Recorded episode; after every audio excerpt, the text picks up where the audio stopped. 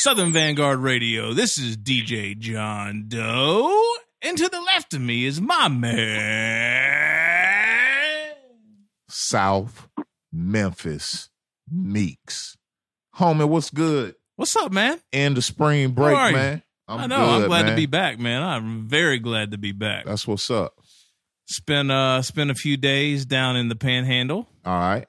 the Redneck Riviera, if you will. Redneck Riviera.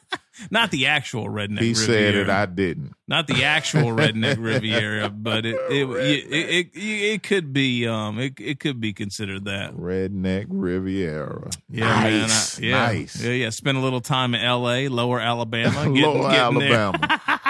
That's what's up. All right. what about you, man? How was your break? Uh, no well- break. well, no whatever you wanna call it. Yeah, we can we can move on. We can move on. We're not gonna we're not gonna dwell on that. We've been bitching about that enough already. Yeah, I don't I have no words for that. Let's keep it moving. All right, cool. Yeah. Cool. All right. So uh, so let's get down to biz real quick before we kick things off. Uh, if this is your first time listening, this is an interview session, and what that means is this dropped on a Thursday. So uh, if this is the first time you're listening because you're a fan of uh, uh, who we have on the phone with us tonight, Yeah. then uh, you need to make sure you go back and check out all the other shit that we've been doing uh, over the past 18 months or so. All fly shit. Southern Vanguard Radio has a mix show that drops on Tuesdays. Every Tuesday, Mm-hmm. an hour to 90 minutes. You might get two hours sometimes. Yeah. The latest, greatest hip hop shit cut up, sliced up like a real DJ should. Fly shit. Color commentary from myself and Mr. Meeks over here. Yes. And then on Thursday, we have an interview session. So you Mm-hmm. get a little preview of what's to come on Thursday at the end of the ep- uh, the mix show on Tuesday. So we're That's right. banging in the head twice a week. You can what? Well, this week is what episode sixty six of the mix show, right, Meeks? Yeah, man. And then I think we're knocking on fifty some odd interviews now, right? That's I think We're crazy. pretty close. Yeah, that's crazy. So we're, we're easily 150 hours of content to date over the Yeah. past 18 months. So uh, anyway, go back and check that out. You're listening on one of these platforms right now, which would be iTunes podcast, SoundCloud, Mixcloud, or Stitcher Radio, that's right. or maybe a CD CD that somebody burned from you for you, or Yeah. maybe sent you an MP3, Illegal download. Yeah, something. Who knows? So, anyway, make sure you go check that out. Share, like, follow, subscribe. Please review. Please repost. We would really appreciate that. Yeah. And with that, let's get to our guest tonight. Ladies Nixon? and gentlemen, Yeah. this man we got can be in your city, your state, your town on any given night, at any given time, at any given place in your city or state, even at your mama house. He might. He might be. He, He might, be outside the right outside. Yeah, I think he, you know, he told us he was in one spot, but he could walk through this door right now, any moment. Yo, this is our brother. This is family right here, Absolutely. And uh, I'm glad we talking to him tonight. Yo, Sci, what up? Yo, what up? What up? Peace. John peace. Robinson, what's the deal? Yo, everything's great. That's Everything's what's up. Great. That's what's up. Or as we say in this circle, lickle side. Look aside. you know what it is. Exactly. So, Sci, how are you, sir? Uh, you, you just uh, you just left the Knicks game, right? Yeah, yeah, man. I literally, um, it's funny. I, I confirmed with you guys the other day that all was good, and uh, my lovely lady surprised me with Knicks tickets last minute, last home game. So it was cool, man. Packed house. Real, real, real exciting game. We didn't win, but you know, we still had a good time. Was Spike Lee in there tonight? Um, Spike was not in there tonight. What? Wow, that's kind of odd. Yeah, I didn't see Spike. I definitely didn't see Spike. Okay. So, I thought it was dope though to see like uh Kiyan, uh Melo's son just kinda like using the garden as his own personal playground during halftime. right. it's like, yeah, play players are coming out, he's just high fiving them like, yo, what up, man? Move out the way. I'm trying to take the shot. Right. I'm like, yeah, it was dope. That's what's up. hey, Sci, how long have you been a how long have you been a Knicks fan? Forever? Yo, dude, I've been coming to this garden at least since seven, eight years old, man. Oh man. Wow. Definitely. Yeah. So I go back to like the Trent Tucker, Ah. you know, when Ewing first got here. Yeah, days. yeah, Like, yeah. Wow. Okay. So Word were, were, Yeah, were, were so- you, were what was your, Yeah, um, I mean, I feel like if Knicks are not the team that you trendly like, you know, like there's nothing, there's no trend about the Knicks. Like you either Right. love them or you hate them. Right. right. Like period. Yeah. So what, what got you into that? Was that, was that, uh, was that family or friends or just a New York Yeah, it thing or was, what was the um, deal? particularly uh, my aunt. My aunt Sharon was huge basketball fan. She went to Seton Hall University, and it was like a especially. I mean, still now, but there was you know a huge connection between Seton Hall and the Garden, and you know she would get little perks to get her in the Garden, and eventually start taking me and ID. Okay. You know, so Ah, okay. we were in the Garden young, and she kind of just showed us, you know, what it was like to enjoy yourself at an NBA game. And That's what's up. it was uh yeah, it was a cool intro. So yeah, it was kind of something that I got into early and it's contagious, man. You get you get addicted to that orange and blue, man. Yeah. No No. doubt. Yo, we know you. Uh, we know you attended the uh, the Phife Dawg Memorial. Did the did the Knicks? Um, I guess tonight. I know. I know. Probably over the past couple of games, maybe they paid tribute to Phife Dawg. But did they do anything tonight?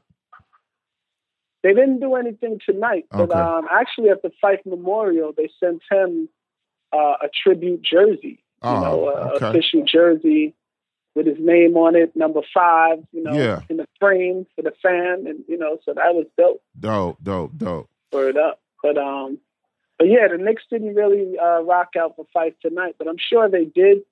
And I did recently see that uh, a senator from Queens rocked out for Phife the other day, which is real dope. Oh. Okay. Right in the courtroom. Okay, Oh, so yeah, man. Nice. Phife is, yeah, Phife is worldwide, global phenomenon right there. Hell A yeah. hell yeah. Yeah. So, uh, so Jr. T- tell us a little bit about that, if you don't mind. How, how did you, um, how did you manage to to get to the memorial, and what what was that? What was that experience like? I mean, we've seen a lot Yo, of the, the memorial. Yeah, it was powerful, man. Um, I managed to get there. Um, shoot, part of my growing up was in Queens, and my lady happened to be at the. Uh, there was a memorial in the park the day before hmm in uh, St. Albans, Queens, yeah, and in the park they were giving out T-shirts, basically telling people, "Yo, since y'all came out to really represent, anyone who got this T-shirt on tomorrow could get up in the spot at the Apollo." So I threw a shirt on and ran up in the spot, and it was definitely great to be a hole in the wall in there. Yeah. You know, the, probably the illest display of love that I've seen maybe ever in one room. You know, it was just a lot of love in the room, man, and Yeah. you know, a lot of our heroes in the room just straight showing fight, tribute, and love to the fan, man. And it was, yeah, I mean, it was basically all of who's who in hip hop entertainment and the extended branches. You know, like to name some: D'Angelo, Lauryn Hill, Queen Latifah, LL Cool J, Kanye West, Dope. uh, Grandmaster Flash, Chuck D, um, KRS One, Busta Rhymes, Angela Winbush, The Roots.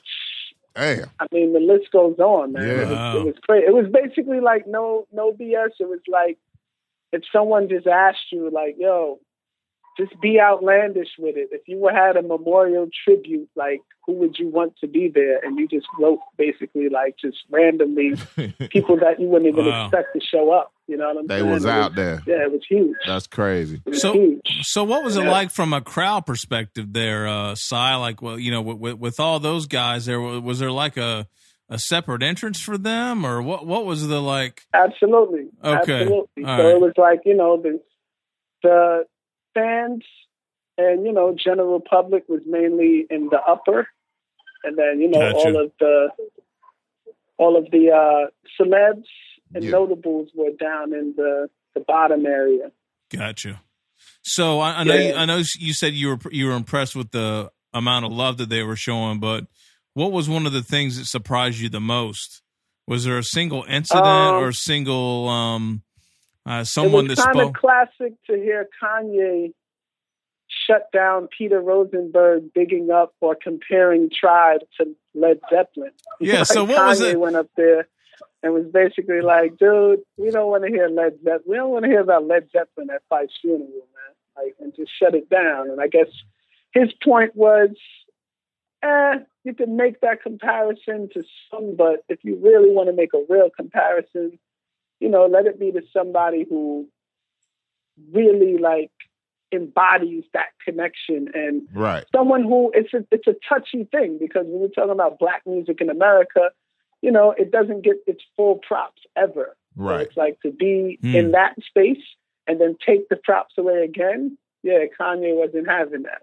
So that was pretty classic how he tastefully shut that down, said his piece, Yeah. and brought it all back around full circle to the love. So Okay. so Jr. Was it was it Yeah. one of, was it one of those things where when Rosenberg said that you could tell the crowd was kind of like what the fuck or or was it one of those things I, I where think it was one of those. I think it was one of those things where the crowd probably thought it, but because of where we were, we were like, ah, you know what, Let it slide. whatever. Yeah. But yeah but of course, Kanye West, who the first thing that came out of his mouth was, "I wasn't asked to speak, but it never stopped me any other time." So I'm here. That sound about right. Hey, well, you know. Yeah, so you know, it was it was definitely something that I could tell people thought, but Kanye definitely made it a point to say, "Nah, we gotta shut that down." yeah. Like that's not. Yeah, I ain't feeling that. Yo, sir, being a um, being a New York native and um and and definitely coming up in the time, um, probably the greatest time for hip hop, uh, just like me and John here. What what can you speak to um what the what the native tongue movement and uh um a tribe called Quest uh kind of meant to you and uh, uh for the most part meant to the city of New York during that heyday. Yeah, yeah. I feel like it. It. Um. You know, I like to use this phrase a lot. I feel like that whole era made it cool to be intelligent. You Mm. know, um, there was someone speaking on tribe, particularly. I can't remember recently, but I agreed with them when they said, "Yo, certain words that would come up, certain way they certain ways they articulated things were very intelligent, witty, and smart." hmm And it was almost a thing where, you know, you were like, damn, in hip hop, okay, wow, we could use those words. We could actually sound intelligent and articulate ourselves this way and still get props. That's dope. Right. So I feel like Tribe, Tribe brought that culture and native tongue brought that culture to the forefront and they made it okay to just be free with your expression. You know, I feel like they were that crew that you didn't necessarily have to box yourself into a certain way. You didn't have to wear a rope chain and a baseball cap to be a hip hopper. You could rock a dashiki and a kufi and, you know, beads and a medallion and Yep. still be as prominent as, you know, the the b boy style of hip hop dress. Right. So I feel like they brought a lot, man. And for me personally, what Tribe brought was they allowed me to see a perspective of different vocal tones and cadences with vocals. hmm And I learned to embrace my own voice hearing groups like Tribe. You Yeah. know, Tip's voice Right. was different than hearing a Rock Him or a KRS-One or a, a Kool G Rap or Big Daddy Kane, you know? So Right. was Spice Dog. So it's like hearing them and hearing that back and forth flow with these different style of voices. Yeah, Yeah. that was inspiring for me personally.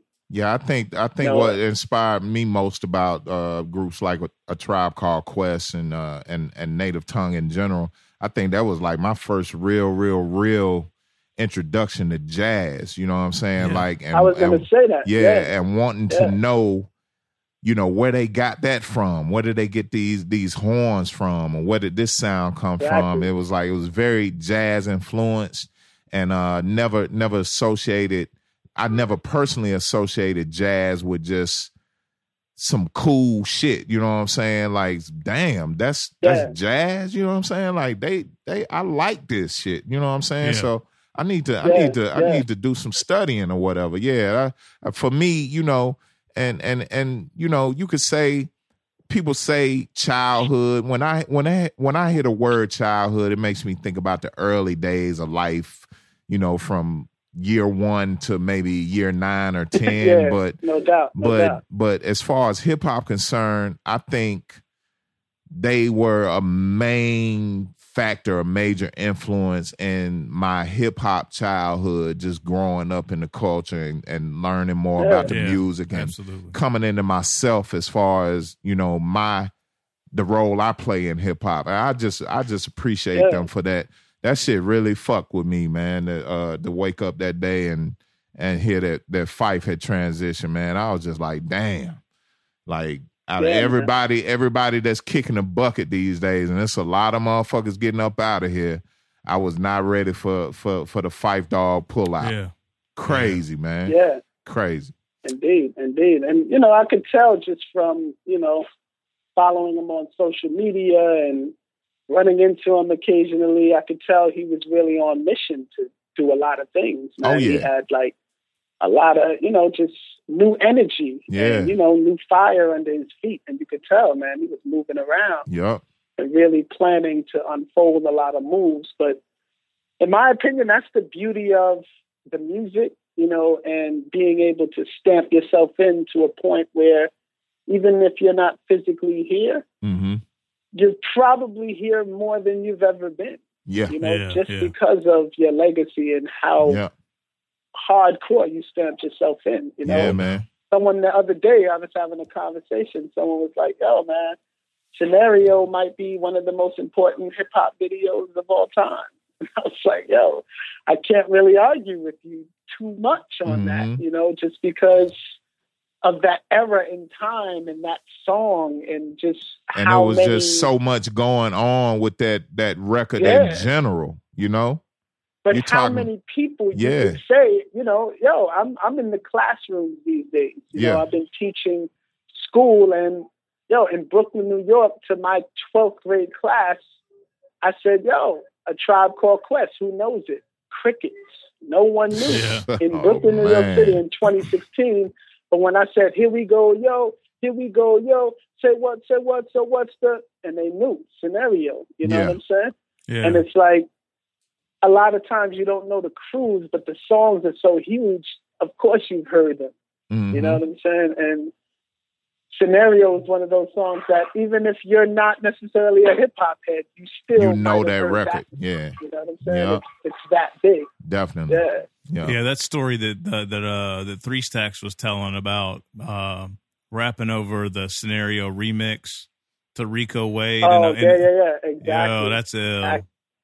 That was That's so crazy. ill. That Yeah. was so ill. It, it's so interesting how many um how much how, how much stuff and how many stories and how many like incredible things come out when something this monumental Yeah. happens. You know, it's um exactly. Exactly. it's really bugged out and and, and you know it's it's kind of weird too man you you you mentioned john you know talking about being in education and when Phife passed i was thinking about i was think, actually thinking about my kids and i'm and i was thinking about like you know wow like i mean from a hip-hop perspective yeah.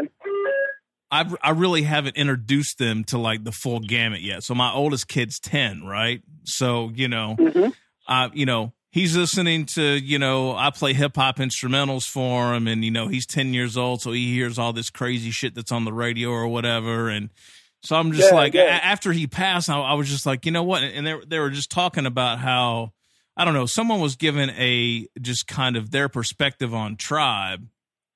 And uh, one thing that in, in particular that they were talking about was how um, how controlled the language was, um, just from a cursing standpoint.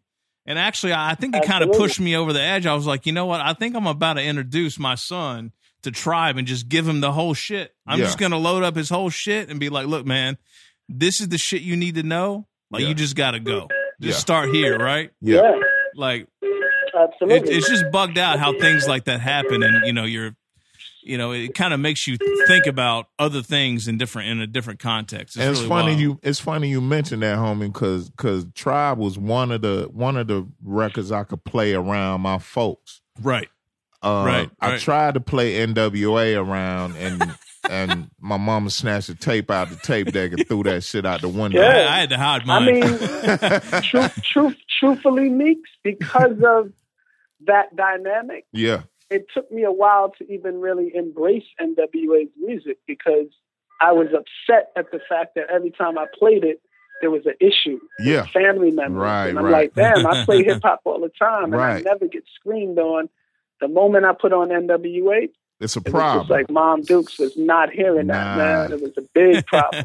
and it was like, it took me a while to embrace them because of that. yeah, I got Word you. up. So, so Sci, being you're a Yeah. big being you're a big jazz head, what were, were, were, were you were you into like did you have family members that were into jazz kind of prior to Tribe, or is Tribe what got you heavy into jazz, or what what was the wh- Yeah, what- nah, my grandfather, I mean, that's all he played, you know. Um, okay all he played was jazz. You know, when we got in the car, took rides with him, whether it was a quick ride, right to, you know, go food shopping or something, all the way down to a nice little ride, you know, two hour ride to visit family. He was always playing jazz. And I can remember a conversation where, you know, I kind of laughed at it a little bit and was joking around. I was probably about 10 years old. And, you know, I was like, yo, Pops, why you always playing this elevator music, man? It don't got no soul to it, you know? And then, you know, me being ignorant to it, you know, I was like, these are, this is not even really the music we should be listening to. and he laughed, but he, you know, he started to school me on it and Yeah. put me up. And he was like, yo, don't get it. He told me a while back, he said, don't get it twisted. He said, these cats weren't square just because they had suits and ties on. That was just the dress, the style of dress of the time. And Yeah. he said, yo, these were the hippest cats Ever. of that time. You know? You know, these were the innovators. These Yeah, are cats who yeah. literally took it to levels where things they were doing didn't exist the same way before they did it. You know, Man. so he really put it into perspective for me early to visualize. I remember him telling me, "Yo, when you're listening, you should be listening to hear." What are all the instruments being played? Right. You know, if you hear a horn, what kind of horn is it? Is it a sax? Is it a trumpet? You know, is it a trombone? What kind of horn are you hearing? Right. You know, is that an upright bass or not? You know, Right. is there a guitar on this song or no? You know, blah blah blah. And it just kind of put in perspective for me early to appreciate what I was hearing more because I was I wasn't in, I wasn't hip. And once he hit me to what actually was happening, who was playing the music, even the simple things of the fact that the musicians, most of the musicians he was listening to, look like us. Yep. you know, right and right right I didn't necessarily know that before he told me that to start showing me. So, yeah, I would say he hit me early, and then by the time it got to Tribe, it just kind of was, yeah, now smooth did- now did so so what was your grandfather's go to like what was his shit Um, that's a great question. I feel, I would say Duke Ellington, man. okay Mm. Okay. Yeah, Duke Ellington, because he would always talk about how Duke was the cat who, you know, yo, he was in like the 20s moving around with a big band of musicians. Right. Like that wasn't no easy set, you know, like yeah, yeah, yeah there were cats absolutely in that time, shoot, you couldn't move around as one or two people yeah. and actually make it happen. And he was moving around with a whole caravan of peeps Yep. making it happen, you know, late 20s, early 30s. Yep. And although he had to, um, you know, he went through his time where he had to like leave New York and go back to DC and kind of replenish and get his thing going again. But once he came back, that's what introduced the world, I feel, to like, you know, the big band and Duke Ellington's situation, you know. But I feel, yeah, Duke Ellington, that's what I would say. Yo, it's it's I funny you mentioned uh it's funny you mentioned Duke Ellington in DC side. Just uh, a couple of weeks ago I saw uh notification that they closing the uh the caverns. Uh Exactly. you remember that Well, spot we we met up we yeah. met up uh on on a on a whim one night out in DC, me and you Exactly. uh bumped in I bumped in the side. He was like, Meeks, what you doing? And I was like, Man, what the fuck you doing in DC? what was this i didn't hear Yeah. this man, story this was uh this was probably man six Uh, years ago, maybe. 2006, Yeah, this was a minute ago. 2007. Yeah, yeah this like was a while ago. Something like that. Something like that. Yeah, it was crazy. That's what I was saying. I want to say this is like I was fresh back living on the East Coast again Okay.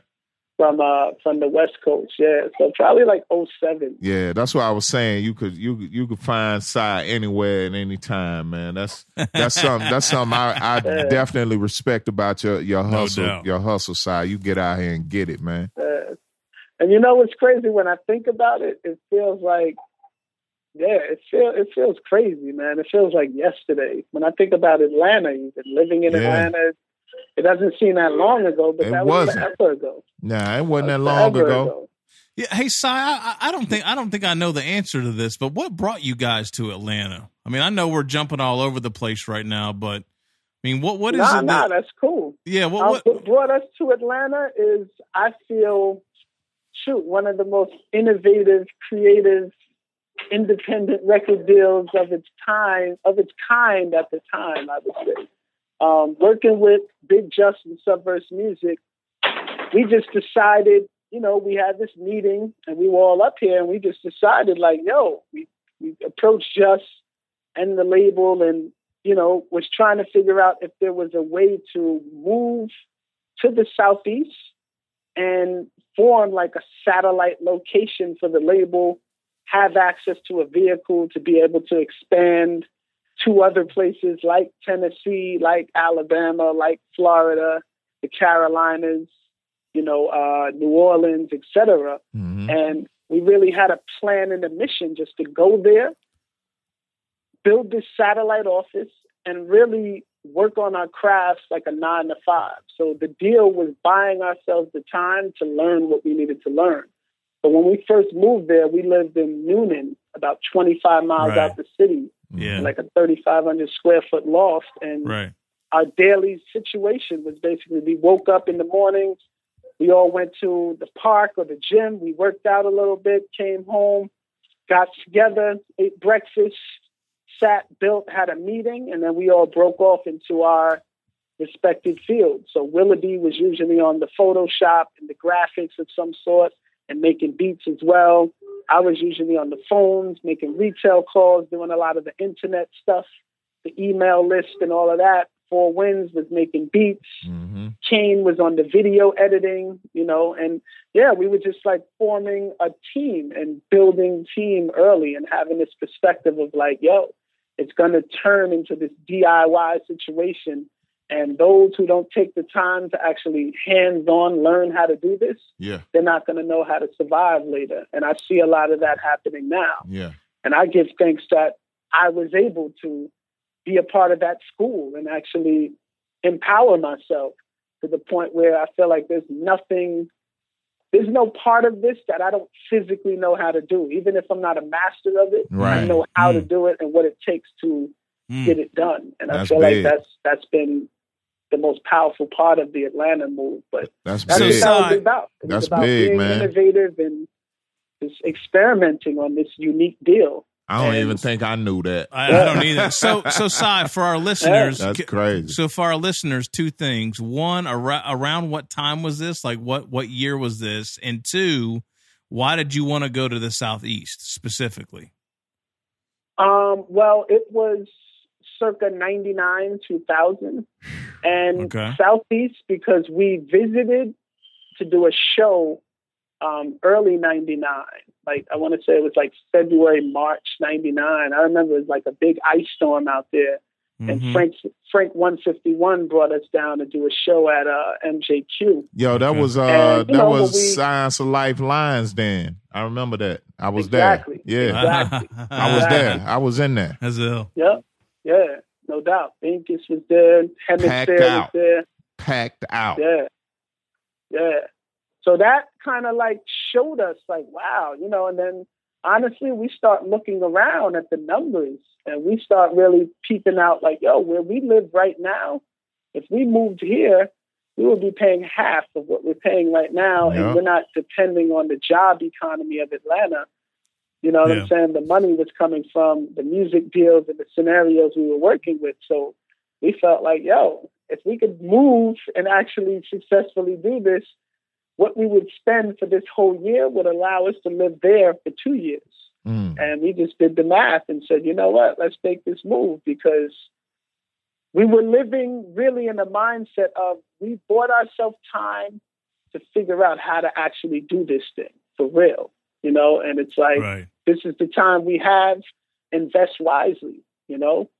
All of us usually were, you know, very mindful of how we were spending our money. You know what I'm saying? We weren't just blowing the money on dumb shit.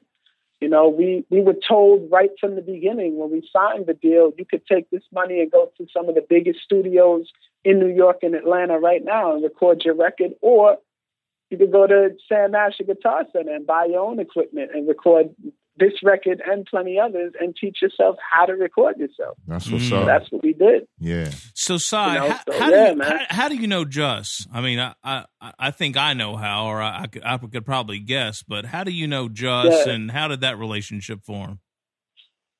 I feel like ultimately it formed once Scienz of Life started working with uh, Bobbito and Fondle 'Em Records. You know, like that debut, to debut on Bobbito's Fondulum Records in 1996 was literally like getting your, you know, hip hop G card, you know, your Mhm. underground G card. Because at that moment, it literally took the group from us scouring the scenes of local tri-state area to international levels, you know. So we were rubbing elbows now with Company Flow, with Arsonist, with MF Doom, with Talib Kweli and Mos Def, and you know all of these peeps who were in that realm. And I can remember talking to Co Flow specifically, and Big Jus telling the group like, "Yo, man, I just came back from Italy, Japan, and Paris, and they're playing your records out there. Y'all need to make it out there." Da, da, da. And from that day, I remember exchanging info, and I would always call him here and there just to pick his brain about different things. And one day he told me about this label because before Subverse, he got us a different deal at this label called 321 Records. Um, it was Oh, like yeah. a subsidiary of this, yeah, it was like a rock label called Touchwood Zero Hour. Yeah. So 321 Records literally, um, you know, we signed a situation with them. They gave us some of the advance. We started getting in motion and they literally went bankrupt. Like the company Mm. folded in probably three or four months. And luckily, the lawyer we were working with at the time put a clause in the contract that if they breached and weren't able to release the project they they agreed to, we wouldn't owe them anything back. So that was a nice, cool boost. And everything was then, it was about mastering and understanding that, yo, this is not your money. You have to put it back in to actually make it, turn it into something that can mean something, you know, at some point. But at this very moment, this is not your money to just chill with and buy whatever you want. If you're spending it, you're making an investment that nurtures the production of the project. You know what I'm saying? So it was- the production of the brand. So was Subverse born out of the ashes of 321, or was that a completely separate deal, No, completely separate Sub- group? Okay. Subverse was Big Jus showing his mastermind skills of being able to talk to investors and allow them to pull out a checkbook and spend a lot of money and get labels started. And we're talking So about a was lot of money, just, right? Jus had, yeah, The just Subverse had, uh, shit? He had a he had a nice gift of gab, man. He was able to talk that talk to the right people and get them to understand at the time how big it was. Because that's the thing too. We're talking about a time where CDs independently did really sell, vinyl really did sell, Yeah. and there was this thriving market for independent underground hip hop. yeah, there was Yeah. data, right? So was- Here, yeah, here, yeah, here's the data. legit. Show was it to an legit. investor. All right, yeah, we put this much in, we'll get this much out. Exactly. We're good to go. And it didn't Yeah. hurt that Jus had the credentials with co-flow through Rawkus, really without Yeah. even having the full push. Because if you notice, Yeah. co-flow with Rawkus at the time, they were one of the early groups. So by the time Rawkus became what everyone else knows as Rawkus, co-flow wasn't even on the label anymore. Right. You know what I'm saying? So it was, yeah, it was pretty impressive what they were able to do from that small boost, but on their own. And I feel like that allowed him to walk in a lot of doors and talk that talk and have people pay attention and listen. That's dope. Now, you know? who who was the crazy one that first said, "Hey, we need to move down south"? Was there one person, or was um, there? No, I think it was a collective, man. We, oh, okay. Just, we were ready to get out of because I guess ultimately we realized, you know what?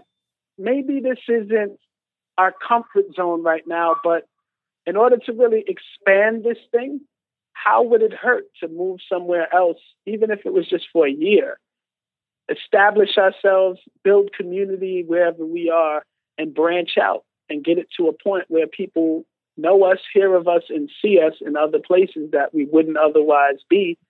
And then that's what kind that same energy is what allowed me to later say, "Yo, I'm going to LA," mm-hmm. and started working with shaman work right. in LA. Yeah. Right. So yeah, it was it was a continuum, but the the Atlanta thing was a collective thing, just because we went down there a year before we actually moved, and yo, we saw the potential. Yeah. You know. So, Definitely. so side to step back, you know, just a few steps. How did you meet Bob then? Like, how did that relationship start, Bobbito? Um, yeah, that's a good question. The the world famous, legendary Nuyorican Poets Cafe. Actually, oh, um, Bobbito yeah. used to host a showcase or two showcases that still go to this day. He doesn't host them anymore, but one called Words and one called All That. And you know, they were open mic showcases, and one one actually had a live band, and you would go to this showcase. I would frequent both of them. And one day I said, you know what, man, I'm gonna bring a tape, and uh, if I if my name gets picked today, I'm gonna hand Bobbito a tape. Because basically how they did it, they had a hat with names in it written on paper, and they would pick out names. And it's crazy. Like every time I went, I feel like my name got picked. This mm. particular night, my name did get picked. Ironically, they had extra 10 minutes at the end. So Bob's like, yeah, I'm going to pick a couple more names. He picked another name. It wasn't my name. The last name he picked was my name. So I got up there, rocked a little something at the end. It's like, yo, Bob, man, I got a tape. Some of my group. Check it out if you get a moment. And just stepped off.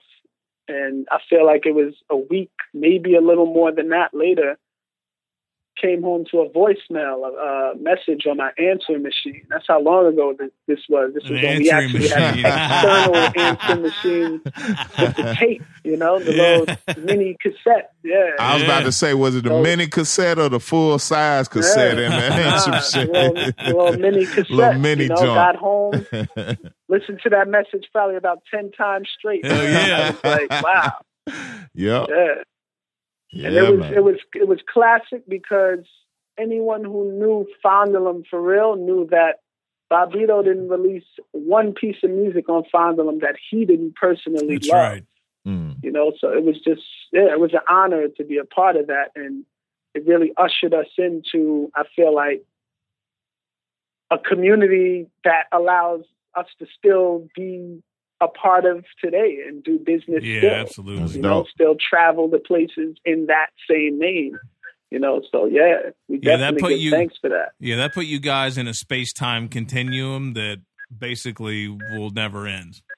At least in yeah, at least exactly. in the you know the, the, this kind of a media circle. Yeah. So, did you run into Doom through Bob and Fondle 'Em, or when you got down to Atlanta? Yes.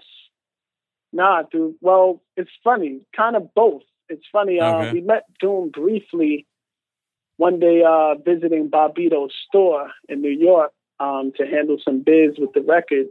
And he asked us, did we ever meet Doom? And we said no. And he was like, yo, he just left. He's trying to catch a cab. So we run out and we see Doom like literally up the block about to get in the cab. We chase him down just to say what's up, you know, introduce ourselves, whatever, and pieced out. And it wasn't until that show at MJQ when we got to the sound check, Doom was outside front. We were like, "Yo, what are you doing here?" He's like, "Yeah, I live out here." wow. yeah, crazy.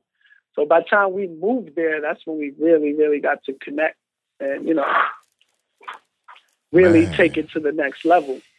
Uh, so I, I got to tell this. so fucking wild. I got, I got, I got, damn. I got to tell this story real quick. Oh, I know we're, we're, our listeners are probably like, "What the fuck? We're all over the map right Yeah, here. We're, we're probably leaving out a lot of and shit." like I said, people, this this this guy Jr. John Robinson, little side we talking to. This is family right here. yeah, so we're all over the map right so now. we Yeah. we we all over the place right now. It's crazy. He in the ATM room right now. Folks is getting money and all kinds of shit. But you we we talking to a family member right now. So please bear with us, please.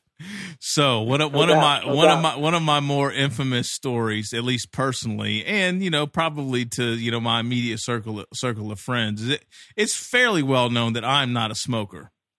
And and and and, and, No and- you, you you know which which what story I'm getting ready to tell. Hell yeah, because Sci was there. He know this exactly, story. exactly. So I, I am not a smoker in any sense of the word that you can possibly imagine, right? So that being said, there have been a couple of times where I've been in certain situations where I may have smoked without, you know, smoking, contact, if Contact. you will, contact high, if you will. So one of those times happened to be when I was at Doom's crib. Were were you with me? You Yeah, were over there. me, you, you Coop, me, yeah, that's right. Me, We rolled you, in. Coop, rolled over the Dooms. Scienz of Life was already there. We we walk in, Yep. and dude, that was one of the densest, densest, heaviest, like It was partly cloudy when we walked in there. oh my already. god, man! Yeah, it was, no doubt, it was, no it was. I mean, I, I didn't even, I couldn't even see, man. You Yeah. could have, you could have cut that, cut the smoke in there with a fucking knife, yeah, man. man. And it was it was an Yeah. ill night. It was an ill night because we got a chance to see how Doom works. Yeah, exactly. Yeah. And and even Yeah. even iller than that, y'all had just got back from um I think overseas Montreux. somewhere. Yeah, that's right. Yeah. Yeah. Yeah, y'all Yeah. was uh and y'all was watching the video footage from your Montreux performance. Um and you had the ill Jam Master Jay story uh to tell me from that Yeah, trip. man. Share that share that story real quick, Damn, Sci. is that the first time I met you? Met you, Sci? I think that is the first time I met you. Now that I think about it, Maybe, yeah, maybe, maybe. ill. But yeah, the J the JMJ story. Long story short, um, July twenty no July two thousand one. Um, Scienz of Life was flying out of New York on the way to the Montreux Jazz Fest in Switzerland, and we met Jam Master Jay like getting on the plane because uh, Run DMC was actually one of the headliners that year. And yo, classic story, man. You know, we get off the plane, we're trying to find a taxi to get to the hotel, and we run into JMJ outside where all the taxis were. And he's like, Oh man, where y'all staying? When we told him the hotel, he's like, Oh yeah, that's right up the street from mine. I've been to the city at least twelve other times. You know, yeah, y'all can roll with me. I got a car. You know, so he had a car. Cat pulls up, we get in, and you know, I just felt the need to tell him. I'm like, yo, man, I know this cat's brother. I probably should say that. So I was like, yo, Jay, man, I know your brother Marv, man. He was like, what? I was like, yeah, man. Uh, my peeps from the Bronx, DL, he introduced me to your brother Marv Mizell, man. And we chilled it quite a few times, man. That's a real good brother. Da-da-da-da. So he just turned off the music. He was like, yo, G, I'm however many miles away. I'm sitting in the car with a group I just met, and you just changed everything by telling me you knew my brother, man. Wow. He I, he wound up calling his brother when he got back to the hotel. Marv told him, you know, how we met. Wow. Yo, he wound up coming to our sound check. So it was literally just the sound technicians and all the peeps in the venue, and Jam Master Jay standing in the audience That's watching the sound check. Yo. dope. After we were done, yo, we hung with him for the whole week, man. He treated us like fam and just took us around and yeah, it was real powerful building with him. He Mhm. shared he shared a lot, man. He, he shared things I can't front. One of the things he shared, we laughed at him. He said, Yo, I'm working with a, a rapper right now that I feel like is gonna be one of the biggest cats in the game real soon. And we were like, Who? And he said fifty Cent. And we laughed. Because at the damn. time, you know, fifty had like one song. We Yeah. like, come on, G. Holy How to sh- rob, right? Was it How to Rob? Yeah, exactly. Yeah, How to yeah, rock. yeah. That's the only song, you know. But but it was ill. He shared that, you know, he shared that he was working on a lot of film stuff in Australia and in Europe. and he just had a lot of solid plans, man. So that was definitely tragic, you know, just because, yeah, man, he, he was a visionary and you could tell he had a lot that he wanted to still accomplish. And that time got cut short, unfortunately. No doubt. Now, Sci, You know? is that is that from Word your up. time? Uh, is that from your time uh, living in Queens? You mentioned that earlier. Um, is that how you how you ran into his brother, or No, I ran into his brother from another friend of mine um, who's really good friends with his brother that I knew from the Bronx. uh, okay? who actually was yeah he was kind of like a a mentor to me low key as someone who was older that I would always ask a lot of industry questions to uh my peeps DL and he knew Marv and you know we would hang with Marv and one day he was like oh you know Marv is Jam Master Jay's brother right I was like what no I didn't know that Oh Crazy. shit! Oh, and it was yeah. So it was it just happened to you know it was like I chilled with this cat five six times and didn't even know who he was really Mm-hmm. That's you ill. know but yeah So speaking of the Yeah. Bronx, you you you got you got roots there. That's um is, is that like um um born and raised in the Bronx? What's what's uh what's your tie to the that's, Bronx? That's my birthplace. I, I Uh-huh. wouldn't say raised fully just because we moved around. So I was definitely born in the Bronx, stayed there till about six years old, Uh-huh. and you know moved to uh shoot, believe it or not, Maryland for a second, Okay. like in Landover, Maryland area, and came back to New York and was in Far Rockaway, Queens Okay. And chilled there to probably early high school. Then I moved back to the Bronx. Okay. Um, and I would say, yes, senior year of high school is when I moved to New Jersey. What part of Jersey? Jersey. Central New Jersey, Cent- Piscataway, New Jersey. Piscataway. All yeah, right.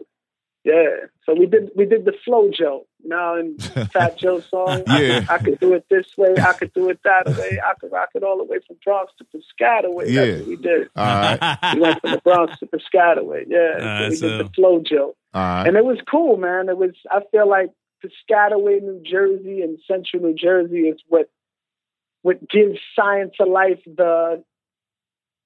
You know, it it kind of felt like living in Queens again in a weird way because you know it was houses, it was neighborhoods, right. Yeah. it was Yeah. uh, you know driving culture and things like that. But it was slower than New York, so it allowed us to kind of just sit and breathe and take it all in. And I feel like without that move, Scienz of Life sounds a little different, and how things play out may be different. The name Mhm. might not have been the same.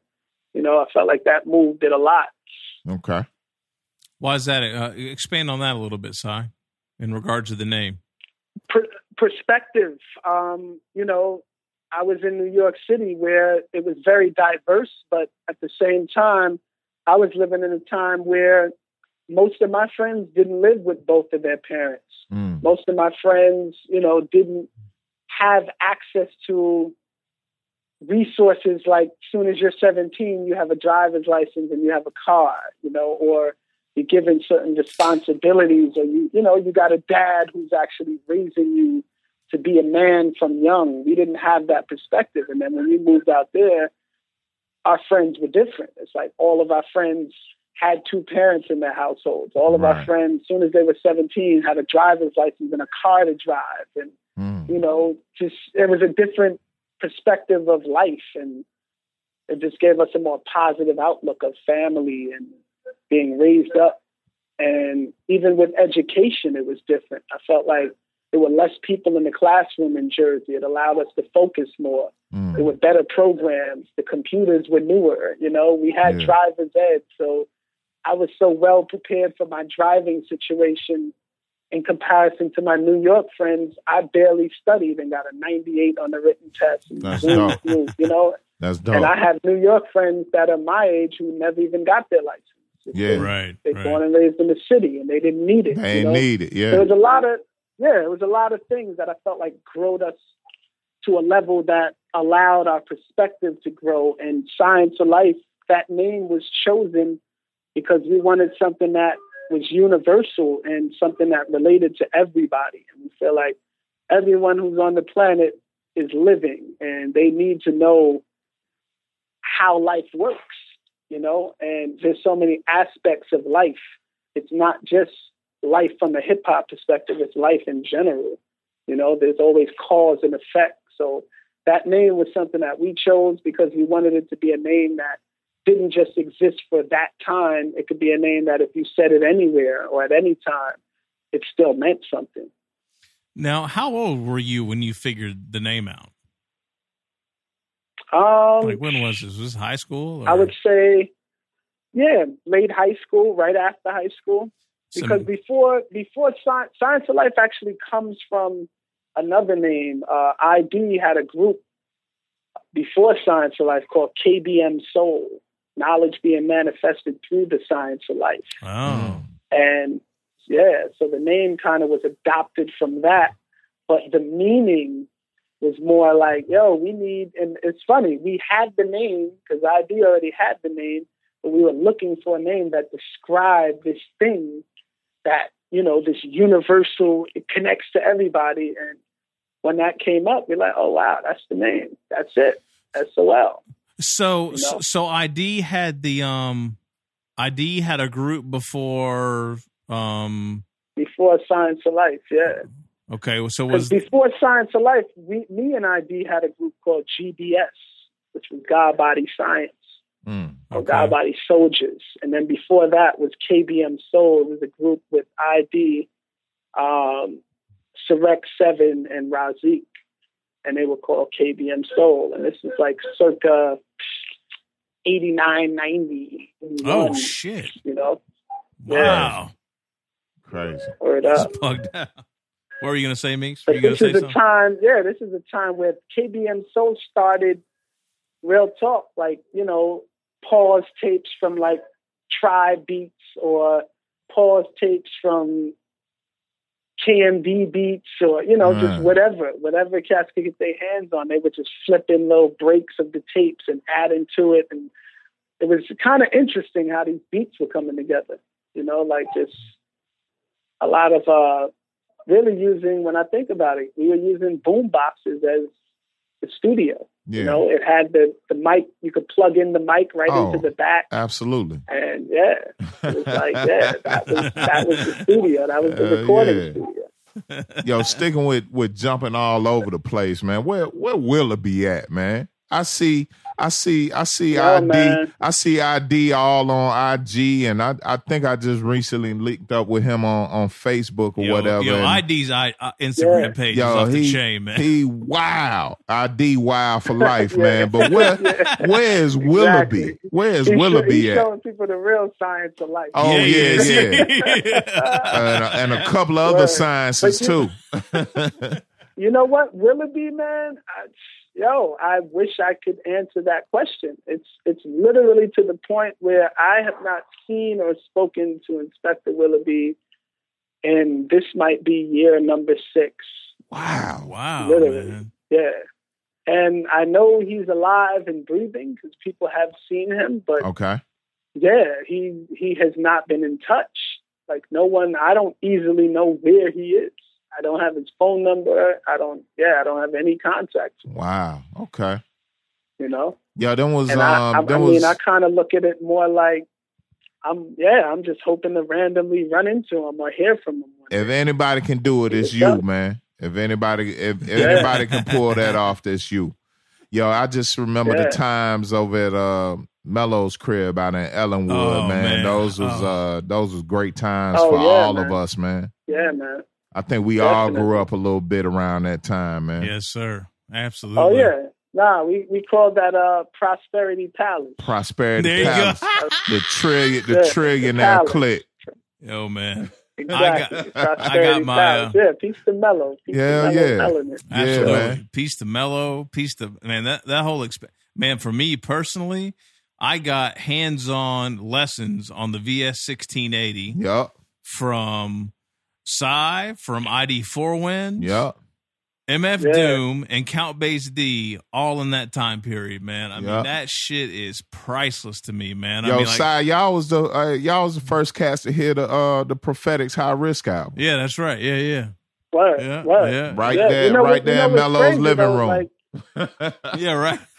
I don't I don't know if John Doe knows this, but John Doe is the first cat to kind of put me an ID onto like how to get those drums sounding bigger, like chopping those breaks and Oh, really yeah? taking those drums. Like, yeah, because before that, like we were like experimenting more with like modules and sound modules. Like we had the the VS, I mean the Roland V drums, the brain to it. So we would like create drums with that and sample that and yeah, it wasn't until Ah. we were over the crib one day, man, and we were sampling a bunch of drum breaks and when we started playing with those drums when you left, we heard the sound like, damn, you see how big these drums Yeah. sound? Like, yo, we playing around. We need to be sampling, chopping these breaks. Hell And it kind of, yeah, it put it put us there for a while. Like, Yeah. kinda had us Yeah. stuck there. Yeah, those Yeah. good times. For That was, sure. that, those those were really good times, man. I'm I'm really grateful and thankful for those times on, a, Hell on a number of levels. Oh yeah. Absolutely. Yeah, man. So, No Sci. Sci, why'd you why'd you why'd you end up bouncing from ATL? Was that was that around the time uh, things with science kind of uh, Scienz of Life kind of started dwindling down, and you just pushed out to LA? Or Yeah, like science moved. Um, Willoughby moved back to Jersey for move for Winds moved back to Jersey, and I had a great opportunity, man. I started uh, helping build Shaman Work Recordings with uh, partner Chris Kraft Chris and Lamar Kraft, down in yeah. Atlanta. yeah, that's right. and there was yeah. an opportunity to move to LA and kind of start things going out there. And I jumped on that opportunity, man. I, I took a visit to LA, and yo, the first place I went was uh, Leimert Park. I saw all these people out there, and I'm just like, yo, I wonder what's going on. I just I, I smelt the hip hop. I didn't know what was happening, but I'm like, yo, it's just, I smelled hip hop like it was barbecue, man. yeah, it's like hip hop heaven out in. LA, bro. You get that- Exactly. yeah, exactly. So then, you know, I go to the gate where the door was for the place, and I'm like, "Yo, man, what's going on tonight?" It's like, "Oh yeah, we have this event, Project Blowed." Da da da. I'm like. "Oh, okay, word." Mm. And then, you know, I'm talking to the cat, who, you know, actually ends up being Ras G. But I'm talking Oh, to him. shit. I'm like, he's like, "Oh, word, you do music?" I'm like, "Yeah, man. You know, I do a crew on the East Coast Scienz of Life." And before I can even finish the name, the door opens and they invited me in. Like, yo, Uh, you know, Scienz of Life, da, da, da, you know, and it was just so much love. And my trip there, I feel like in a week, it was just so many confirmations of me needing to be out west. Yeah. You know, the first one being they messed up my rental car when I got out there, and I was sitting in the rental car place for like an extra hour. and just as I was about to get really irate and upset, the manager comes out and hands me keys to a drop top Mustang that just came in brand new and was like, yo, we're not even going to charge you what we were going to charge you. We're going to cut it in half just for your inconvenience. Yeah. And yeah, when I pulled out onto the 110 freeway Oh, in yeah. car, I That like, was it. oh, That's a man, wrap. That, That's that, I think that's what did it. that's a hell of an intro to Yeah. LA right there, dude. Yeah. And I was Wow. like, I could do this. Yeah. I could totally do Yeah. this.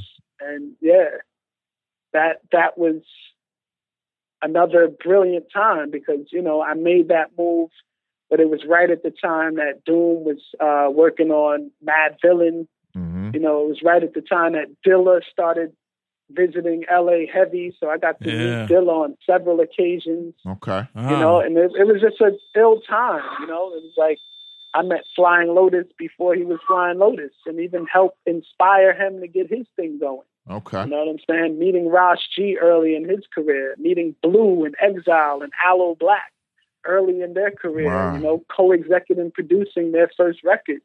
You know, and just really hitting the ground running out there. Like it was pure business. I was out there on a mission. Like, Yeah. yo, I learned all of this stuff and I've been through all of this and experienced so much. I want to put this thing in action. And that's what the LA thing was about. Okay. Like really like showing and proving and putting that stuff in action. And it was a powerful time. Now you got like a um a second coming of your your LA movement out there right now, if I'm not mistaken. Is that um is that what's going on with Water the Plants?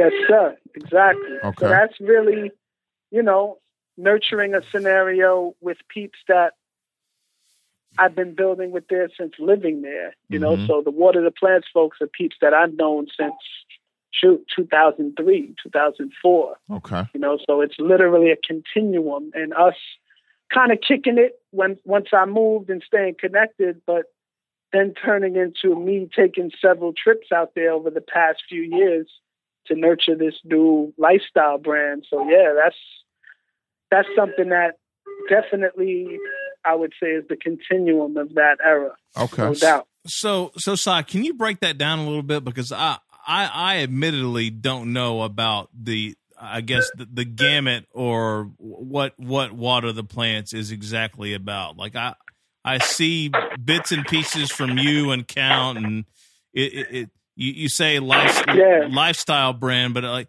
like label videos, like what what's the Exactly. What's It's- the deal? It's the lifestyle, so all inclusive.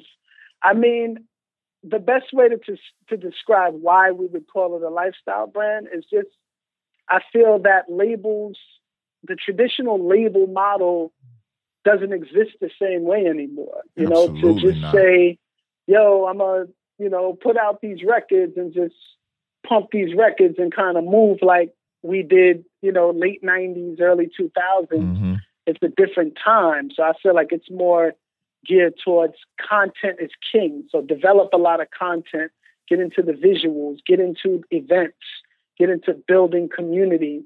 You know, so we attach some apparel to it. We attached event planning and building on events. We attached uh, the visual aspect. You'll see a lot of comedy skits. You'll see short videos or short films, I should say. You'll see a lot of music videos and teasers and things like that.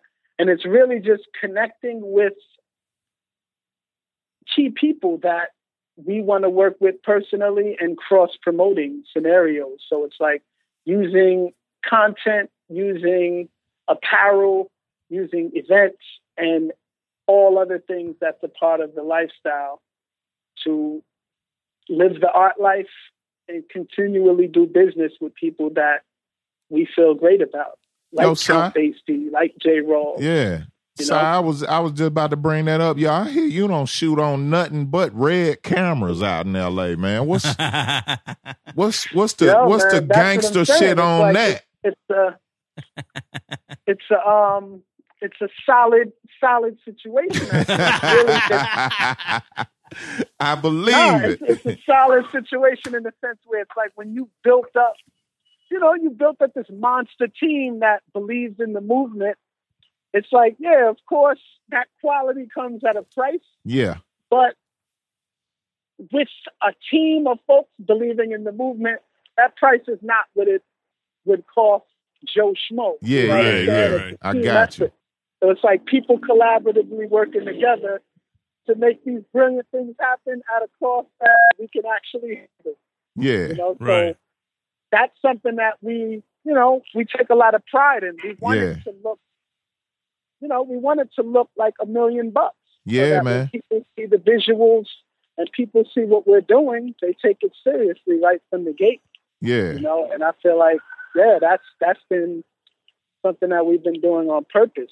and that's how that's how you get footage of, of Count Bass D skateboarding down a hallway in a fitted suit with some Yeah, fresh drinking Hennessy. Yeah, drinking Hennessy and all of that. I, I love it. I love it, man. That was that was some of the best. Yo, we gave count we gave count so much shit behind that footage. It was crazy. Cause cause the suit was like almost too tight on him. You know what I mean? Yeah, yeah, yeah, no doubt, no doubt, no doubt. However, well, no, the suit was the suit was actually high water, low. Yeah, yeah, exactly. Yo, me and Pocket, me and Yeah. DJ Pocket was killing count that night. Uh, when he when he played us that footage, man, we was wilding. But the uh the other footage, um, uh, the other Hold on, footage, yeah, you good. In, I just jumped into this uh, cab. Let You good. This, Do your thing. uh, all right, And and how did you get a cab to pick you up? What's what's going on in New York? um, yeah, you know, that's how you do it. See? You rock that, you rock that Knicks hat in front of the garden. and you get a cab. and they'll stop. That's what it is. Yeah, Word. they're like, oh, he's he's harmless. He's a fan. Yeah, he might be a point guard. He's like, oh man, I thought you was a rapper. So yeah, it's cool. Yeah, we was uh no, we, we was definitely like we was definitely messing with count about that footage, man. But the uh the footage in the in the in the apartment or whatever with the with with, with the blonde chick was was Yeah, fascinating. yeah. You know what's funny? Like, yo, when we go out there, it's like me and Count laugh at it a lot, but we just find ourselves in these like compromising, crazy situations. I like, yo, believe how it. did this happen? yeah. And even with that, she wasn't even supposed to be in it. She was. It's a long backstory, but she's the makeup artist. And Okay. the chick who was actually in her position didn't show because she got sick. Okay. So this was that was like a quick last minute fix. Oh, that was dope. Yeah. Yo, I got to tell you, That when, worked. But it always It yeah, worked out. Like that Yeah. we're out there. Yeah. When when I woke up, whatever morning that was, when the cover for uh Yeah, big up to Count Bass D. Hell Count yeah. is floating around with this instantly new. Yo, he was just out your Something way, happened. right? He was just out. Uh, well, nah, you in you in New York right now, but he's out. He's out west right now. Yeah, he's out west. Yeah. yeah so he was just in L.A. They did a dope event out there. I was supposed to be there, but I stayed because I got booked for that X Clan 25 year Yeah. anniversary Okay. same day. Yeah, I guess that's probably stayed, worth yeah. staying. Yeah, that's probably worth staying man, around you know. for. Yeah, Had to be a had to be a part of that history. That Hell was a night, man. twenty five years of Yeah, X peace Clan. to- That's ill. Wow, piece of How'd X you get Clan. how'd you get roped into that? How'd you get roped into that, uh Sci? You know it's funny? Um, L.A. man. When I lived in L.A., how I met Brother J, same place that I told you that I first went out there, and you know got to that spot and kind of got linked into the hip hop scene out there. Out Leimert Park. Um, Leimert Park. Yeah. Brother J, I heard he was do- filming like a cable TV show. So I lived up the street from there at the time. So I'm like, yo, I'm gonna go out there, you know, check out Brother J. I never met the brother, you know. Mhm. So I'm out there. Before I even get to meet Brother J, who I thought I'd never met, he comes up. He's like, "Yo, Sci, what up, man? You rhyme, right?" And I'm looking like, "Oh shit!" I'm still trying to think, how did we meet, and how do you know who I am? but I'm like, "Yeah, I'm rhyme. Why? What's up?" He's like, "Yo, man, I'm having this 16 bar challenge, and I need one more MC. I could throw you down on that." And I'm like, "Uh, yeah, let's do it." You know, because you can't say no to Brother J. nah, nah. I wound up winning. I wound up winning the whole joint, and yeah, we were just connected from that point. That's on. what's It's up. Like even even up into this show, you know, I haven't seen Brother J in years, and you know, he showed massive amount of love. That's dope. I feel like that connection, you know, and just my peeps on this side running it by him, and him like, yeah, let's do it. Yep. So yeah, that was Uh, that another was cool. another that- note. Another note, ladies and gentlemen. You do not want to get this man. You don't want to give him the mic. Um, if you do, you're not gonna want it back. So that's that's just just be warned on that. This this man is a monster on all mics. I, I've seen it personally. Appreciate it. Man. Um, I'm I've been on records with him that I probably shouldn't have been on. Uh, this man damages mics in a way that um that I haven't seen anybody else do. So I just want to put that disclaimer out there. Yeah, Word up. hell yeah. So so Jr. Yeah, you, you, you've been on your uh, you you've been on your produ- uh, producer uh, beat making kind of hat here late as of late, right? Yeah. What's up with that? You know what's interesting?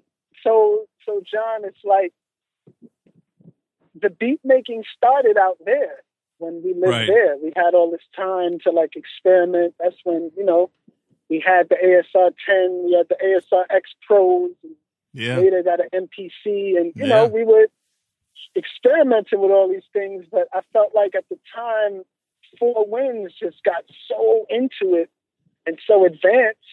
We kind of just started to sit back and say, So "Oh, nasty motherfucker right there. Hell yeah. Yo. It up." So Whoa. we kind of chilled for a while, and then beats for me turned into when I'm not writing late nights or not creating in that way. I'm just making beats just because I can, and I want to nurture it, and I kind of like how it feels creatively to make these beats late at night. Yeah, Mhm. access is And a years di- and different part of the brain, passed right? Me collecting these joints, and then eventually I said, "Yo, I'm gonna start playing my beats and getting more into it and taking it to an even further level of, you know, getting it to a point where I'm producing people just from my own visions and my own ideas. So that's what's going on now. It's really just getting back into the beats and nurturing it to producing records level. Si, what's your You know, weapon of yeah. choice? What's your weapon of choice as far as making beats go? Um, these days, I still I held on to my 1000, my MPC 1000. Um, I recently bought an SP404, make these little crazy lo-fi beats, and I've been using Ableton Live too. Okay, Yeah. Word up, that's yeah. what's up. What's the click you're a part Yeah. of now too, Sci? Pushing Buttons Collective, is that right? Did I say that right? Yes, exactly. Pushing Buttons Collective, Peace to the Collective, Pays Infinite, DJI Truth, Beats. Um, really, it's. I remember hearing a good friend of mine, you know, jokingly but kind of serious, say years ago, like, "Yo, man, we got so many ideas. You know what I'm gonna start doing, G? I'm gonna just do everything, and one of those things are gonna work."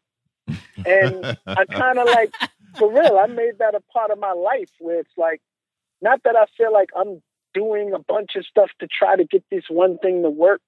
It's more of me just exercising different avenues to stay motivated and keep things going. And, you know, I feel like with the beats, that's something that is an, an important chamber for me right now. So I felt like the best way to keep me motivated and keep that going is, yo, have a have a little um, breakfast club, for lack of a better expression, where yo we get together every now and then, and our whole thing is we beat we cipher with beats.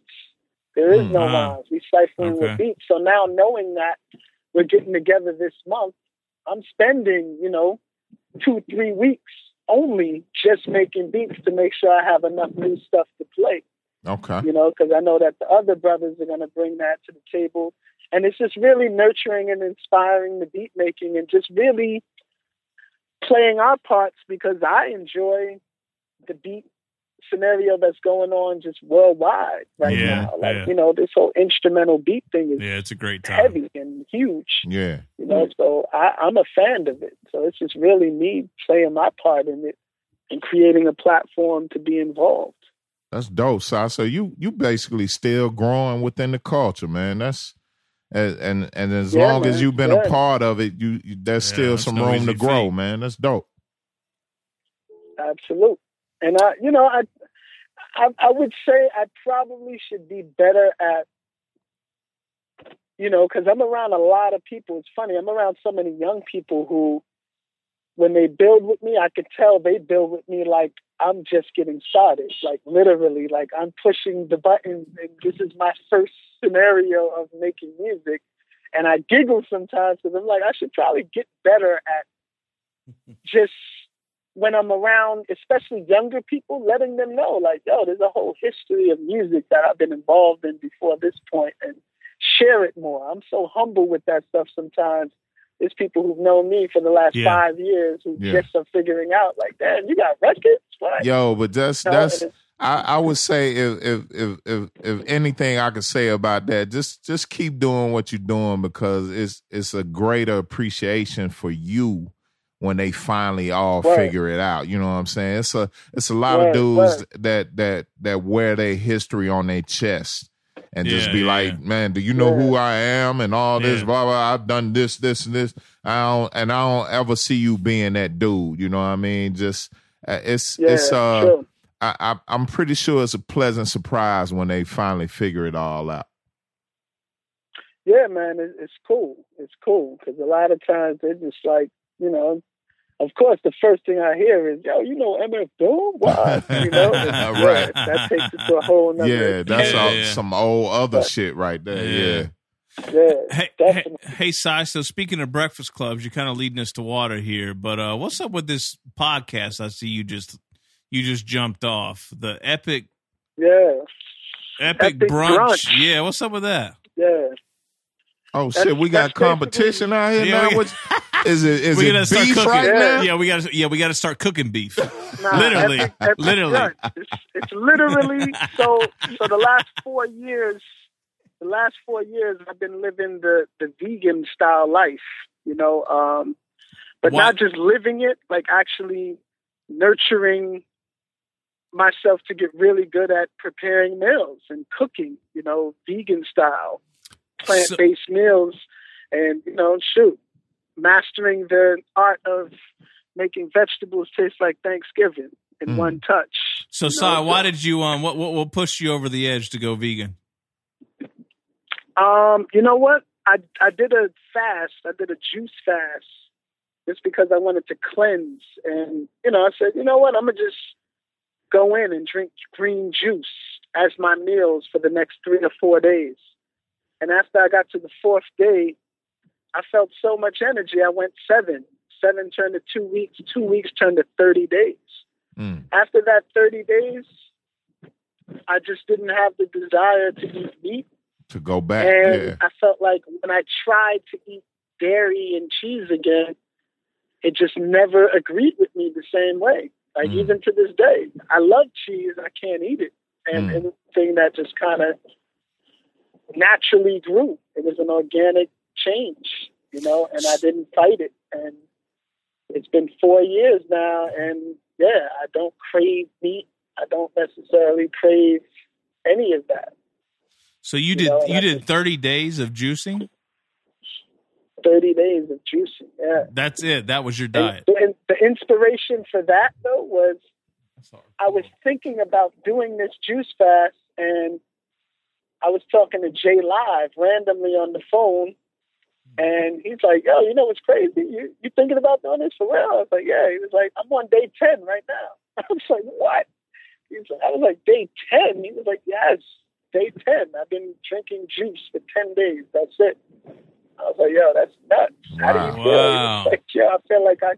He's like, I could feel like I could pull my thoughts out the sky in slow motion. Wow. Like that my mind is so sharp.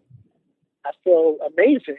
And Wow. Interesting. Having that conversation when I hung up the phone, that was all the inspire inspiration I needed. It was like, yo, I'm doing it. Wow. And when I started to feel the results and feel good and feel energized, it was just like, yo, man, this is for me. So, Sci, if someone wants to juice, where do you start? Let, let, let, let's say let's say this That's a podcast is question. yeah. So if if, Yeah. if, this, if this is the turning point or the or the or push the push someone over the cliff moment for doing something like this, Yeah. where do you go? Um, I feel like I would start personally by empowering yourself with information. Like I would watch a documentary. I would I would see some sort sort of information and like live vicariously through another person's situation just to give yourself perspective. Um, a good one is uh, I'm trying to think of the name of this one particularly I'm thinking of. Well, you mean like Food Inc., like all the crazy um Yeah, but there's Right. one in particular. Um, it'll come to me, but that I haven't watched those. I'm scared to watch those. empowering yourself, giving yourself perspective. Once you have that perspective, then it's really about coming up with juice recipes of veg- fruit and vegetable combinations that you actually yeah. like. Yeah. You know, because the thing is, in juicing, if you don't like it, you're not going to do it. You know, you have to Right. like the taste. Yeah. It's You very to, you know, experimental, right? point.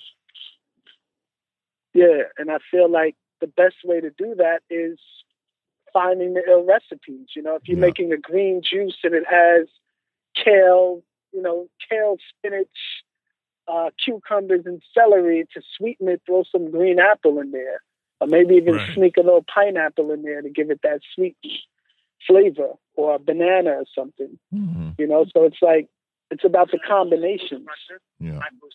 So so the the the juicing led to being vegan led led to you starting a podcast about cooking vegan. No, you're gonna make a left Wait, say that one more time. I'm sorry. There you go. Right, So, so- so so this all led to you starting this podcast, basically juicing to Yeah, so yeah, so the podcast really started from. Um, there's another podcast that a friend of mine, Will Miles, who's a comedian and a writer here in New York, um, him and his girlfriend do a podcast called "Hopefully We Don't Break Up," and me and my lady were guests on that podcast about a month ago.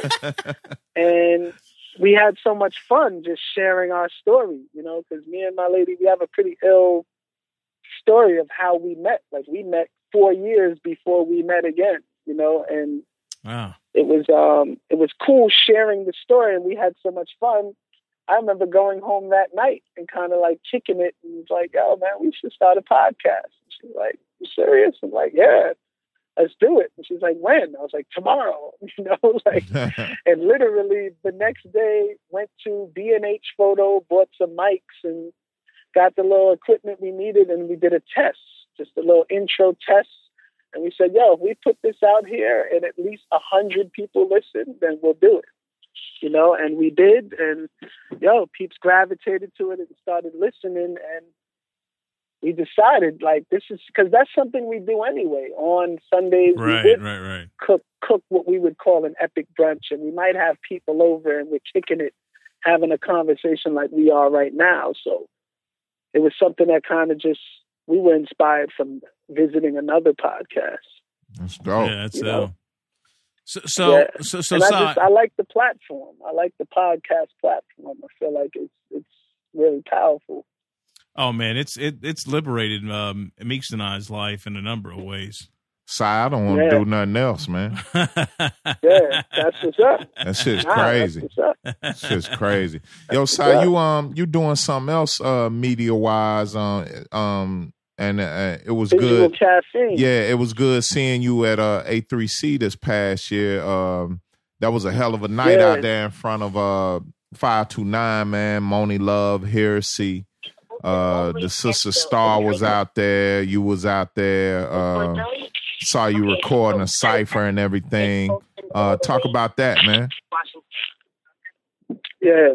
Well, that was, I mean, that was us really um, going through A3C to network, build, bring some presence, um, and really just gain and grab some content to kind of cross promote with, build with some folks like influential peeps, Monie Love, DJ Maceo from De La Mm-hmm. you know, um, Gene Gray, uh, Elder Sensei, and J Live, Shaban Sadiq, a bunch of heads, all the cats, even some peeps that I didn't know. You Yeah. know, just to kind of like build with different people, bring a presence. But we were running a campaign basically uh, asking a lot of people what what the plants meant to them.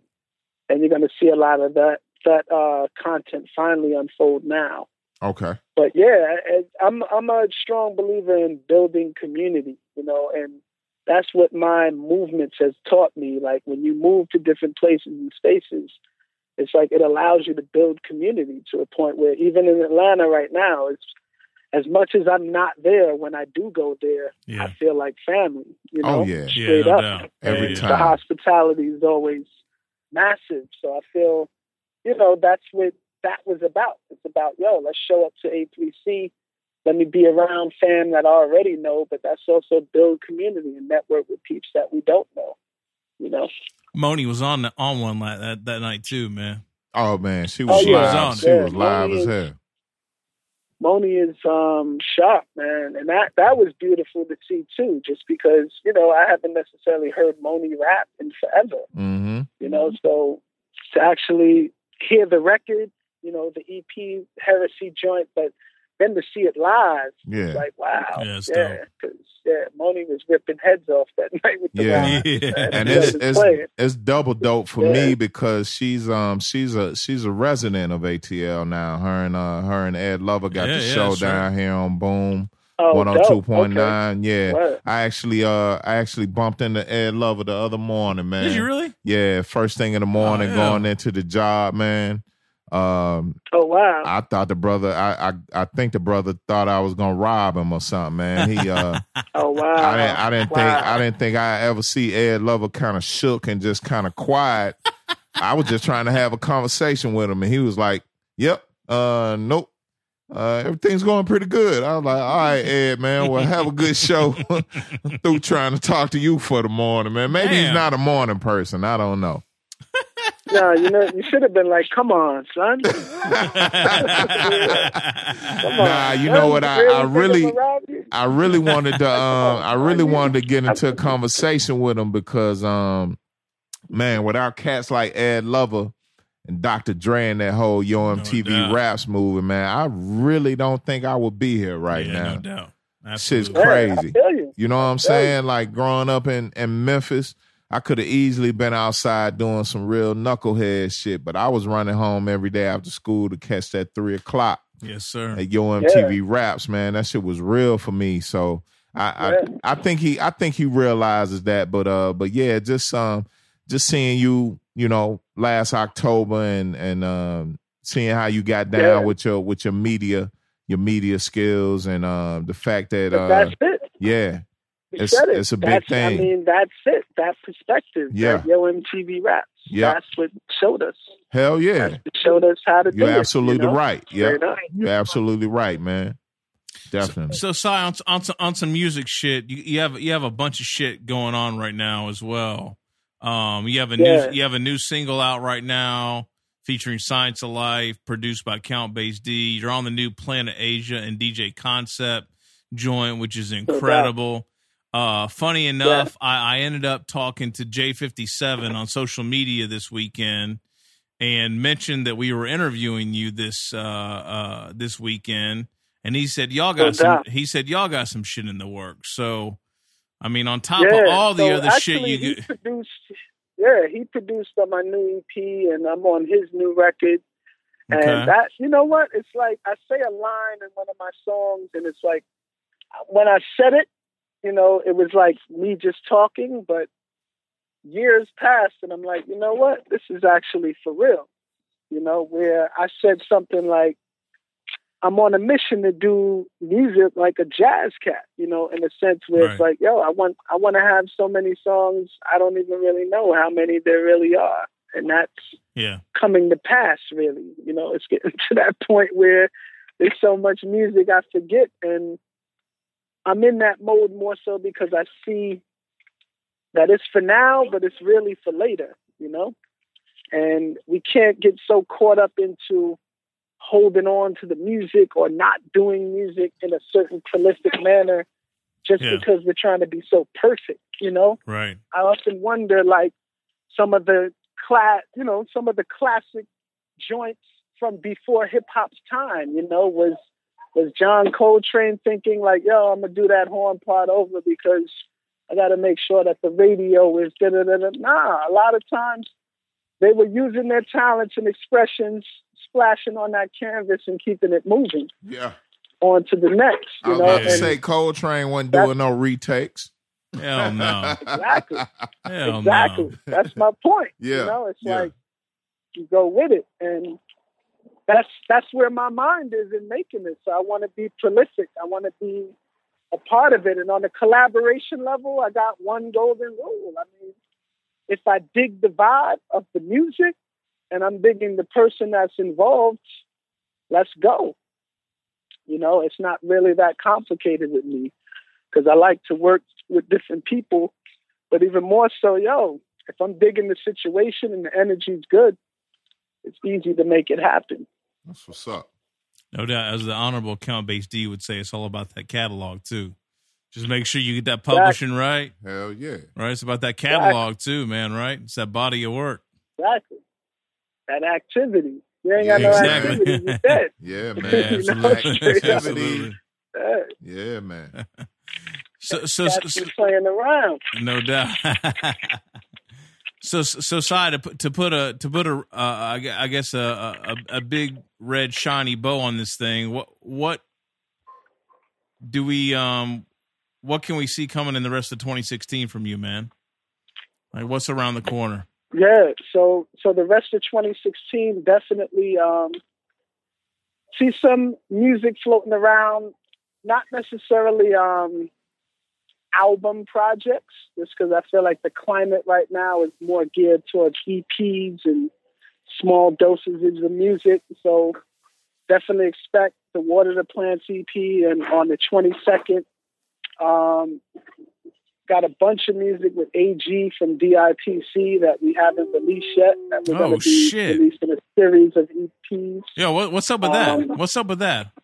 Can you expand on that a little bit? yeah, that's yeah. So me, me and um AG met actually like 2012. he hit me up via social media because his partner uh, Ray West. Uh, Oh, yeah. Yeah, yeah. 45, yeah. So Ray West, I guess when him and AG would link up, go to the studio, whatever, he would be playing the music sometimes in his car and putting AG on to some of the catalog. And then one day A asked him about it, and he was like, "Yo, man, it's JR, you should hit him up on social media. He seemed like a cool cat." So A hit me up, and we wound up linking in the studio just to build. But that building session turned into three songs.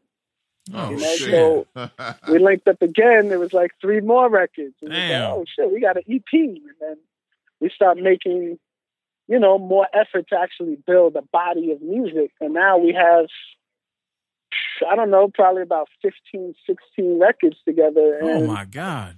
We're, we're now nurturing just, yeah, like dosages of, uh, probably be about four EPs that will drop from that. Yo, you Wow. D, you, Well, D, yeah, you DITC right now. yeah, man. Honorary. Word. That's what's up. Nah, I take it. I take it. yeah. wow. So when the next time you in town, man?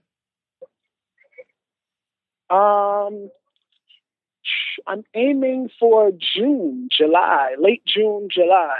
Okay. All right. Yeah. Cool, cool, cool.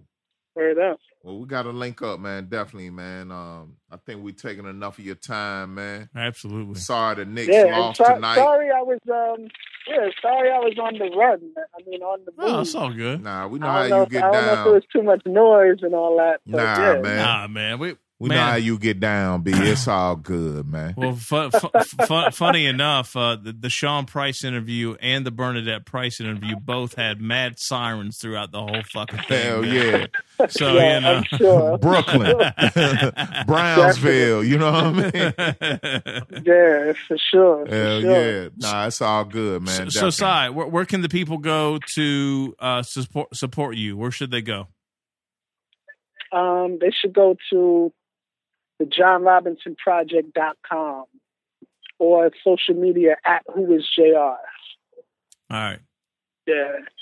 they can cop music, merchandise, all that good shit there, right?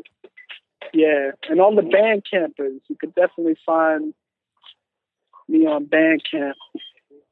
That's one of the uh I guess yeah, that's one of the stores that's been popping for me more recently. Okay. All getting right. more into the Bandcamp situation. I like how they uh they cater to the artists. They make sure that we stay relevant and focused on the trending changes. Yeah, It is a pretty good look. We just got seven dollars last week. yeah. I was getting ready to say, but after after after, after the PayPal and the Bandcamp cut, I think we just got five dollars and fifty four cents. Five dollars and fifty four cents for Yo, homie, I need my cut. I need my cut too, There you man. go. You know what? Coffee on Bandcamp. I need my two twenty seven, man. You know what? SoundCloud uh, got that money before I before we even got it. Hell yeah. You know that it. SoundCloud Pro account, man, five dollars and fifty four cents a, a, a pop. Man, actually, that was actually a pretty good day for us, man. Man. Usually, usually it's somebody buying like one song. Man, that ain't shit. Right. Sci, good talking to you, bro, man. Uh, definitely when you get out here, man, get at us, man. We got to link up, Yeah, please. catch up. You know what I'm saying? Yeah, no doubt. no Drink some doubt. juice No or doubt. whatever. Yeah, peace, peace to y'all, man. Thanks for having me. Peace to Yeah, you, absolutely. man. Y'all have a good evening, all Yeah. right? Thank you for coming through in the clutch. All We really appreciate it. Hang on for a minute. We're going to wrap this up. Yeah, hang on for a minute, Sci. All right. All right, cool. All right. Cool. All right, Mister. Mi- This doesn't even feel like an interview. Nah, this was a just- this was catching up with one of our peoples, man. You know what I'm saying? So I hope y'all check this interview out and and and love it for what it is. You, You, know, what's dope about these is that you you end up uh, you know when, when you have somebody like family on the horn with you or in studio if they're here, Yeah. you end up you know having conversations that you might not normally have. Yeah, yeah. just being around one another. You know, because it just the opportunity never comes up, or you're at a show, or you're on some music shit, or you're doing whatever. So it's always interesting to see what you find out about people, even No if doubt. you've known them for How, God, however 15, long. 20 yeah, years, you Yeah, know, exactly. so- Yeah. anyway, it was uh it was it was a good night. Hell so, yeah. All right, so you know what it is? This is Southern Vanguard Radio. We are the Southern Vanguard. DJ John Doe, Cappuccino Meeks. iTunes, Mixcloud, Stitcher Radio, SoundCloud. Share it, like it, follow it, subscribe it every Tuesday, every Thursday. yeah. The best podcast you haven't heard of. Spread the word. Nothing but the fly shit. Peace. Peace.